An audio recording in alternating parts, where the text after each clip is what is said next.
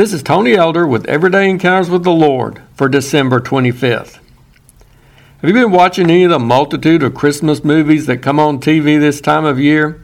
Sometimes you can catch an oldie but goodie, such as It's a Wonderful Life or Miracle on 34th Street. Then there are others that have been made in more recent years, including those made for TV Christmas flicks, and unfortunately, not all of those possess very good quality. As I've perused the TV listings, I've noticed a number of features with similar titles A Mom for Christmas, A Dad for Christmas, A Boyfriend for Christmas, and even a Grandpa for Christmas. It seems as if whatever relationship a person may be lacking in his or her life, a movie is being made about gaining that missing person at Christmas.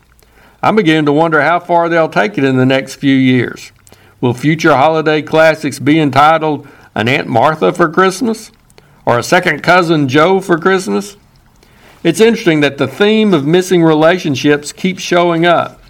Maybe it reveals the recognition that there are more important things in life than those which might come wrapped under the tree at Christmas.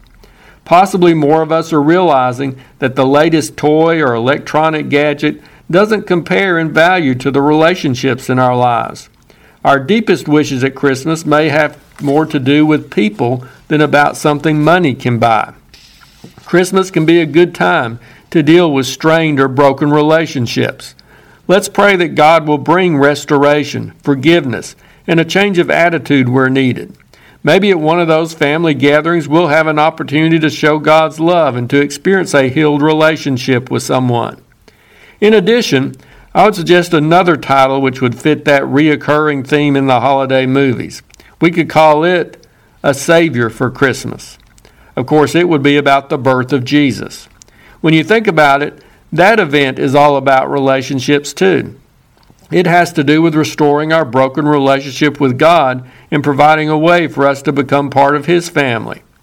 God gave us the greatest gift that first Christmas it was exactly what we needed the most in our lives. More than we needed a big screen TV, a new car, or the latest game system, we needed a Savior.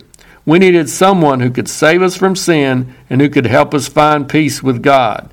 We needed someone who could rescue us from the road leading to destruction and allow us to get on the road heading toward heaven.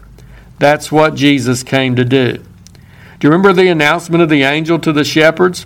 If not, find a Bible and read that account in Luke 2.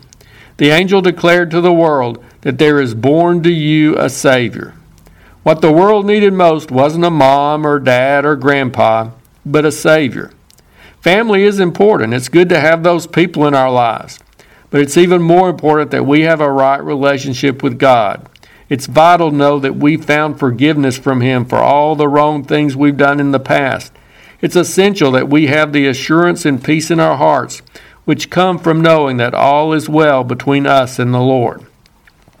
So, my Christmas prayer for you is that any of those missing or broken relationships in your life will be restored. And I especially pray that you will know the joy and peace of having a Savior for Christmas. If you're interested, Everyday Encounters with the Lord is available in both book and ebook formats. And now I pray that you'll encounter the Lord today in your own everyday experiences.